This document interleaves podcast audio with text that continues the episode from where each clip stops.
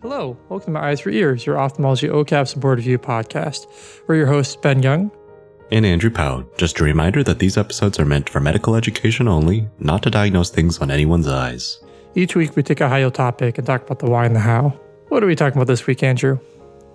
Today we're talking about fundamentals about the vitreous humor. Uh, always fun to talk about evil humors, and in particular, we were just talking off air about how nobody likes the vitreous. yeah, there's nothing funny about the vitreous humor, Andrew. Like, you know, I've only been a retina fellow for like a year, Dude. but if I've learned anything from this year, it's that I hate the vitreous.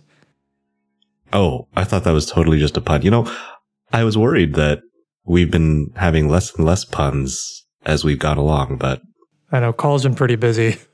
oh. I was just time to write like little puns in my notebook, but uh, yeah, well, but, but here we are. I don't, I don't know if it's something charming that we're missing or proof of uh, advancement, but anyway. Yeah, no, it's no sign of enlightenment. Let's... But the vitreous causes a lot of issues. It's not just for vitreoretinal specialists. Okay, like anterior segment people, unfortunately, can run into the vitreous frequently or infrequently. Right. If vitreous ends up in one of my surgeries, it's usually not a good thing. Right. And it's important to know the fundamentals of it, especially if you are a new resident. You will often get called about problems related in some way to the vitreous. In this episode, we're not going to go too far into pathology with the vitreous, but the point of this episode is to give you a framework to understand the vitreous. So when we do later episodes about things like vitreous detachments or vitreous syneresis or retinal tears, detachments, etc., you have this kind of fundamental understanding of what the heck it is and what it's doing so that you can understand why it is causing all these problems. And so we'll start from the ground up, starting with its composition and then later talking about how it sort of relates to the overall anatomy of the eye and its space in it, right, Ben? Right. You know, during this episode, we're going to be talking about some things that are pretty fundamental. And ultimately, this is still supposed to be helpful for your board review. But we want to make this useful as well, not only to junior residents, but senior residents or, or people who just graduated who may want kind of more finer nuance to the um, to what they're learning about. So we'll try to signal that throughout the episode, like what is really board relevant for all residents to know, and then what might be a little bit of a, a higher level beyond the boards kind of thing that might be helpful to know when you're seeing patients with some kind of vitreous problem. Hmm. So, what is vitreous made of? Andrew, what is it the majority of the vitreous made of? It's pretty much water, collagen, and hyaluronic acid. Yeah, yeah, yeah. The majority of the vitreous is water, of course, but it's the extra mixtures within it, the collagen fibers mainly, and then the hyaluronic acid that are helpful too. The collagen fibers are, you know, so it's, it's a bunch of fibers that are cross-linked kind of in, the, in these, these meshes. And what's important is that those fibers stay cross-linked and kind of separated, you know, it's kind of looks trying to think of something that has like a lot of like cross-linked fibers that stay apart, like almost like a sponge. I'm imagining some weird like somebody with astigmatism looking at a chain link fence. yeah, it's like a chain link fence, but like in 3D, sort of. You know, like it's not just like one plane, but like in 3D. But you know, one thing that's important is that that chain link fence doesn't collapse on itself, right? Because this isn't just like metal. You know, it's like these fibers floating around in water. Um, and for it to remain optically clear, which is one of the purposes of the vitreous, for it to remain clear, you don't want those fibers to be clumped together because then they'll become visually significant floaters. So, two things help accomplish that to keep this thing kind of separated apart. One is hyaluronic acid. So hyaluronic acid works in part as a filler, so it, it turns you know like a water into more like a gel, like a jello kind of thing, like a really kind of thin jello, and that gel effect helps to keep these fibers separated. Another thing that does it is the types of collagen that are that the vitreous is made of. So the main type of collagen that the vitreous humor is made of is collagen type two, and that's also by the way, the type of collagen that is in cartilage. So that's why there's in a later episode, we're going to talk about uh, a number of vitreoretinopathies. Stickler's disease is one of the more common one of those. And that's why in those diseases, the vitreous and the joints tend to be affected because the joint cartilage is made of a very similar or the same type of collagen as, as in the vitreous. So that's like what you should remember for the boards is that collagen type 2 is um, the, the main type of collagen in the vitreous. It's about 75%. Uh, Andrew, do you want to review for us just what the other four types of collagens are that we should know in general for the board purposes? So there's just collagen types one through four that you really need to know about for test purposes. And type 2 uh, is mostly here the vitreous. But type 1, starting there, it's there's a lot of it in the cornea and the sclera. And you can imagine, aside from the vitreous, that's what makes up most of the eye. So the mnemonic is one, there's a ton of it, call uh, for cornea and sclera. Type 2 in the vitreous, vitreous is kind of gooey. The mnemonic is type uh, 2 in the goo. 3 is heal me because it's involved in a lot of wound healing and scar formation.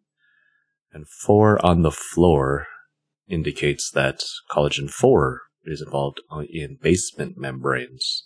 Yeah, exactly. So, one, there's a ton, two in the goo, three heal me, four on the floor. remember that, then hopefully we'll get one or two questions right in your next OCAP. Although there's another collagen aside from any of these that's also involved in the vitreous, right? Right. Collagen. So there's actually a couple different types of collagen, like, you know, but the other one, if you want to kind of take it a step further, is collagen type 9 is also present in the vitreous. You know, collagen type 9 does a few things. It, it does form part of the kind of the core fibers of the of the collagen fibers in the vitreous.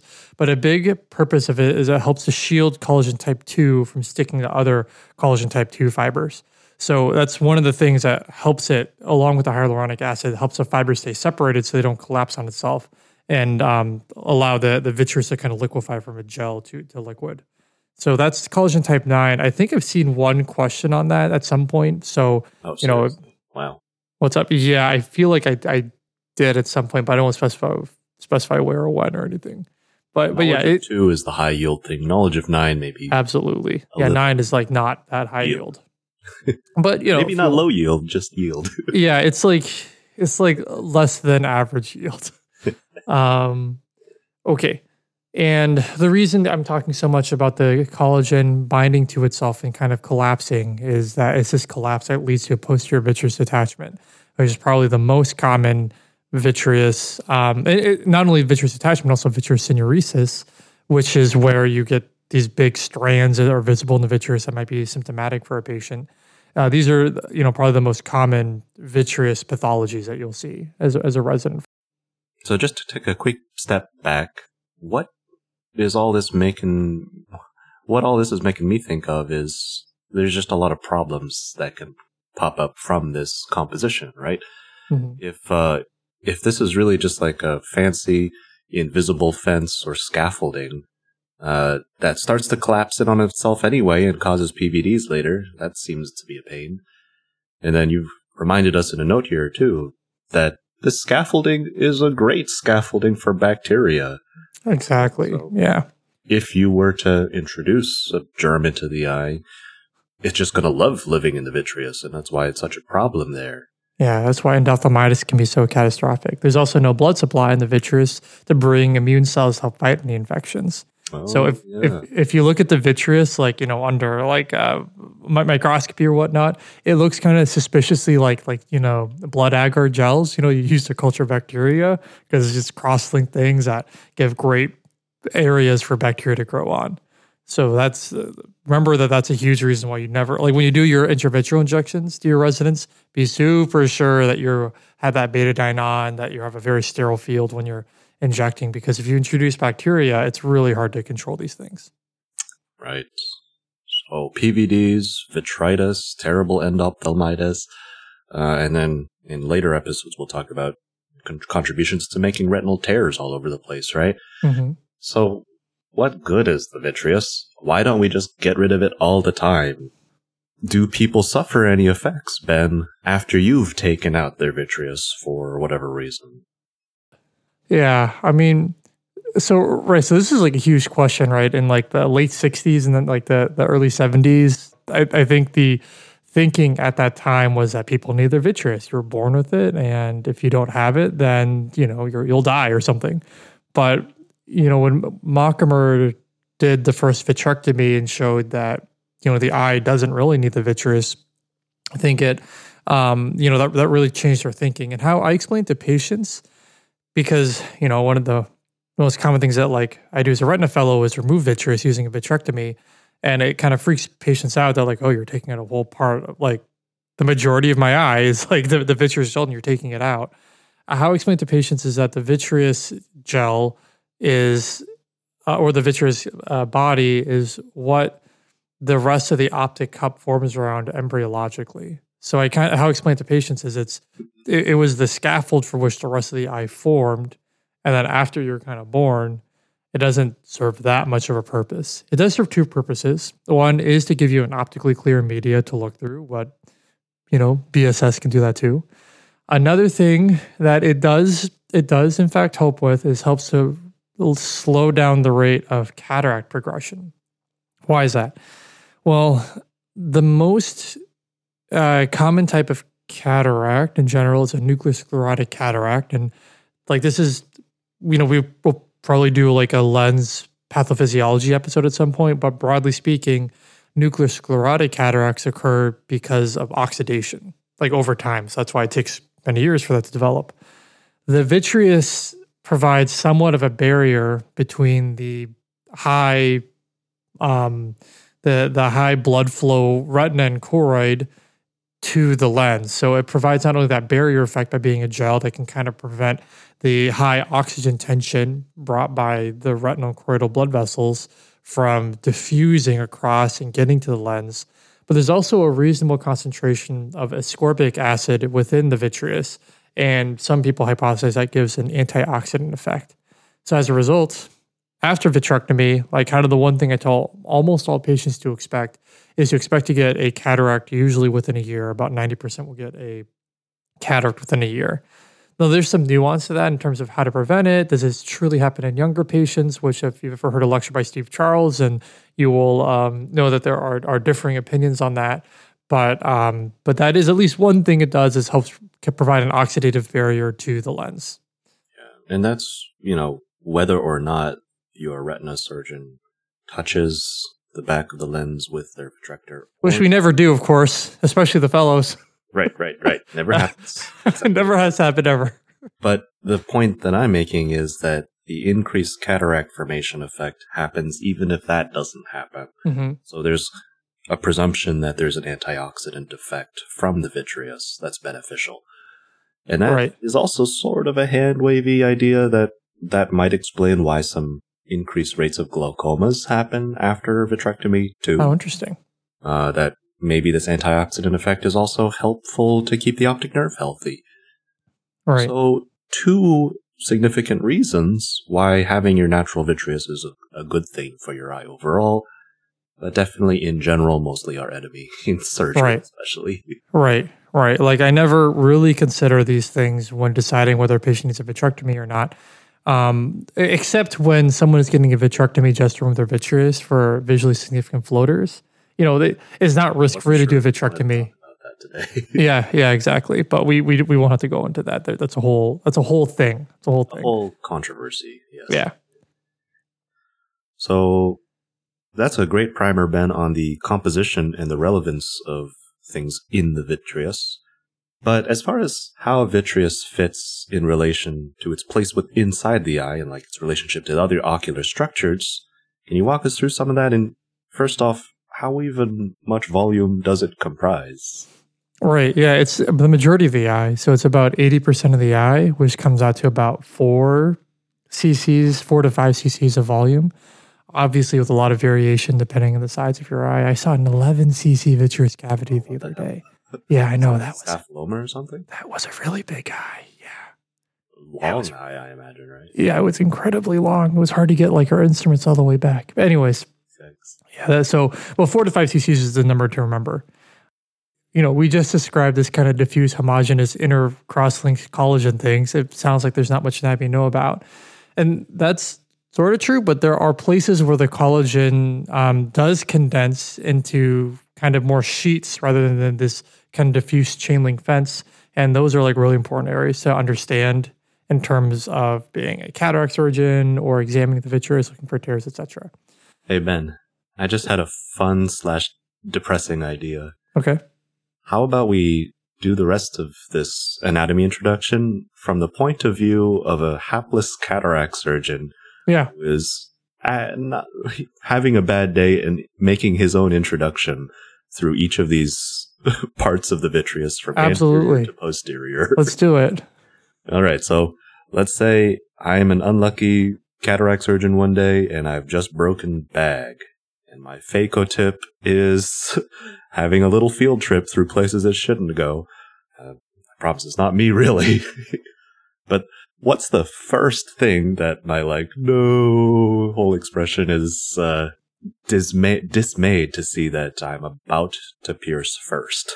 All right. What's the most anterior part of the vitreous? So, so just in case you're uh, a junior resident who hasn't thought too much about phacos yet, the, the you know you have the the lens, and then there's the posterior capsule. That's the biggest thing you don't want to disrupt during dur- during cataract surgery. It's like back part of the lens, and if you do, then you have suddenly been introduced to the anterior hyaloid, or the hyaloid is where the collagen is condensed. Like it's not just this diffuse stuff, but it's purposely condensed into a sheet. And that hyaloid basically is continuous all the way around. It's like a it's like the wall of a of a gel sac. So there the anterior hyaloid is um, supposed to be stuck to the back of the lens capsule, which has just been disrupted. Another term for this part of the hyaloid is the ligament of Wieger. Weiger? Wieger? W I E G E R. And that, in theory, if you broke your lens capsule, then you may not have disrupted this part of the hyaloid. Um, you know, that could still be intact, which can kind of hopefully prevent lens pieces and everything from falling back and prevent the vitreous from coming forward. So when you've broken the lens capsule, your main job is to try to keep this anterior hyaloid intact and not disrupt it, because otherwise you'll get a gush of vitreous that will come into the anterior chamber, which is not good. Which is not good at all. and I've heard of this something called Berger space that I think I, in my head, associate with the one possibility, possible chance that even by breaking bag, I might not have unleashed the horrors of the vitreous just yet. Uh, can you tell me how Berger space is related to this ligament of Wieger? Yeah. So so Berger space is a potential space that's between the lens capsule and this ligament of Wieger, the anterior hyaloid. So it normally has nothing in it because normally the anterior hyaloid is kind of stuck to that. Well, not stuck, but opposed to that lens capsule. But you know, sometimes you get a little bit lucky and Berger space kind of expands a bit, and then that gives you a little bit of a buffer between the posterior capsule and the ligament of Wieger. It's also relevant in um, other situations when other elements can access that Berger space. So one example is when you um, inject gas into someone's eye to do something like, like you know, like a pneumatic retinopexy, which obviously we won't talk about now. But that gas can end up in that space. It can be kind of frustrating because it can kind of get stuck in that space. So like, you know, you have to have patients sometimes like tap their feet to get it to kind of slide back into the vitreous cavity, or like Weird. Yeah, they, we've actually had to have patients like jump up and down after one of these procedures Amazing. get the thing out of Berger space, that potential space between the lens and the hyaloid, to slide back into the vitreous cavity, which is where we want it. Real advanced man- maneuver right there. Exactly. There, there's actually some people who will like start tapping their patient on the head until the thing starts to roll back. Yeah. Yeah. So that's Berger space. So it's, it's a potential space. So it normally doesn't have anything in it. I see. So, guess I guess my phaco tip in this made up, definitely made up situation. Yeah. Has never happened before. Yes. It never happened to me before. But now in this made up situation, my phaco tip has busted open the back of the capsule. It's pierced through the ligament of Wieger. I was unlucky and Berger space did not expand to kind of be my invisible protective area. So now I'm in the anterior vitreous. And Right. So uh, now. Yeah. We're worried. the next zone. Yeah. So so now we're worried because the vitreous has now entered the anterior chamber, most likely. And why is that relevant? Well, the next kind of area that's, well, if we're going just posterior to this ligament of Wieger, is the vitreous base. And this is like the most important area to know about, I think, as like a, a retina person, uh, you know, as a resident, you should really understand what this is. So if you if you think about the eye, so like ignore the um ignore the the vitreous for now if you think about the eye, so you have the lens, and then if you kind of go out to the zonules, and then posterior to the zonules, you have the pars plicata and then the pars plana. So that's the ciliary body. That's just posterior to the you know to the lens on the, kind of the the sclera on the wall of the eye, and then just posterior to the pars plana is the ora serrata. So how the vitreous interacts with this area, this very anterior part of the retina, is it forms a ring around the whole ora serrata. So it's like a ring that's like parallel to the cornea, you know, but it's just posterior. It's like posterior to the to the limbus. It's a ring around. We call that area the vitreous base. So that vitreous base, it straddles the ora serrata. So it goes two millimeters anterior to the ora. So some of it is in the pars plana and then one to four millimeters posterior to the ora serrata. You know, you can just memorize four millimeters back from the edge of the retina. And here, think of it as essentially impossible to separate from the retina. Uh, it is so firmly attached that the retina will essentially always tear before the, the vitreous separates from the retina here. So just consider them completely glued, like they're stapled together in this area. Now, what's important to know about that is when you go anteriorly from this like kind of dense ring of vitreous, the fibers run parallel to the lens. So as that vitreous is coming forward because of our unfortunate phaco-tip, it's pulling directly on the vitreous base. And the vitreous base is where the retina is weakest and the vitreous connection is strongest. And that's why tears are so common when you violate the posterior capsule unfortunately. It's the kind of sneaky thing too, because like at first I'm thinking, oh gosh, I'm going to be causing all these retinal tears, and I'll see it as soon as I look in. But unless you're really good at scleral depression, you probably won't notice. Yeah, they're exactly. so close. They're like past the equator, more on the anterior side. Yep, and that's where most tears in general will happen because, well, again, we're going to do a whole another episode on posterior vitreous attachments, but the vitreous will never detach in this area. So the most pulling and traction is going to be right at that edge of the vitreous base. So tears most commonly happen at the edge of the vitreous base, which is why it's important to understand the anatomy of it. Okay, so that's the the doom and the gloom. And let's stop my little uh, nightmare scenario right there. Oh, we don't have to go any further deep. well, well, no. Now we have we can have lens pieces falling into the back. Oh no. That's falling into the back. So now we can see what the posterior hyaloid does. So when you go posterior to that vitreous space, which again ends about four millimeters from the border of where the retina starts, then you have this you, you have a hyaloid. Again, the edge of the vitreous isn't just like this diffuse gel, it has kind of a membrane, which is where the collagen fiber is collected into a sheet that's attached to the retina. It's stuck to the retina when we're all born. And what's important to know here is where the vitreous is most firmly attached to the retina. And the places it's most firmly attached are the vessels, the nerve, and the fovea. And what's common between all these things, like how you can kind of remember why is it firmly attached to those areas, is that's where the ILM is either non-existent or very thin. So, to remind everyone, the ILM is the internal limiting membrane, which is the most superficial, the most surface level part of the retina. So, where so the vitreous does not bind really strongly to the ILM, it's relatively easy for it to separate from there. But if there's not much ILM, such as at the nerve where the ILM stops, or the foveal vessels where there's very thin or or sometimes almost no ILM, then the vitreous can incarcerate more with the tissue and bind more strongly to the tissue. So that'll become relevant later when we talk about why you can have a hemorrhage with a vitreous detachment because it, the the gel can bind strongly to vessels where there's not much ILM and tear those vessels as it as it separates. The last two things to know about are where the vitreous tends to be most weakly attached, and that's right around the fovea. So when the vitreous starts to peel off, it'll peel off right around the fovea, um, which again is relevant to a lot of vitreoretinal interface diseases. And then the last thing, which is where I think our lens pieces will have kind of settled after they've fallen into the back, is there's a space above the macula called the premacular bursa. Uh, it's kind of like this pocket where there's not much like collagen fibers that's like right above the macula. It, you can see it often in OCT. When you do OCT on patients who have a uh, who have a uh, their vitreous is still attached to the back of the eye, you'll often see this kind of like lens shaped pocket right in front of the macula. There's a couple of reasons why it can be helpful to understand this.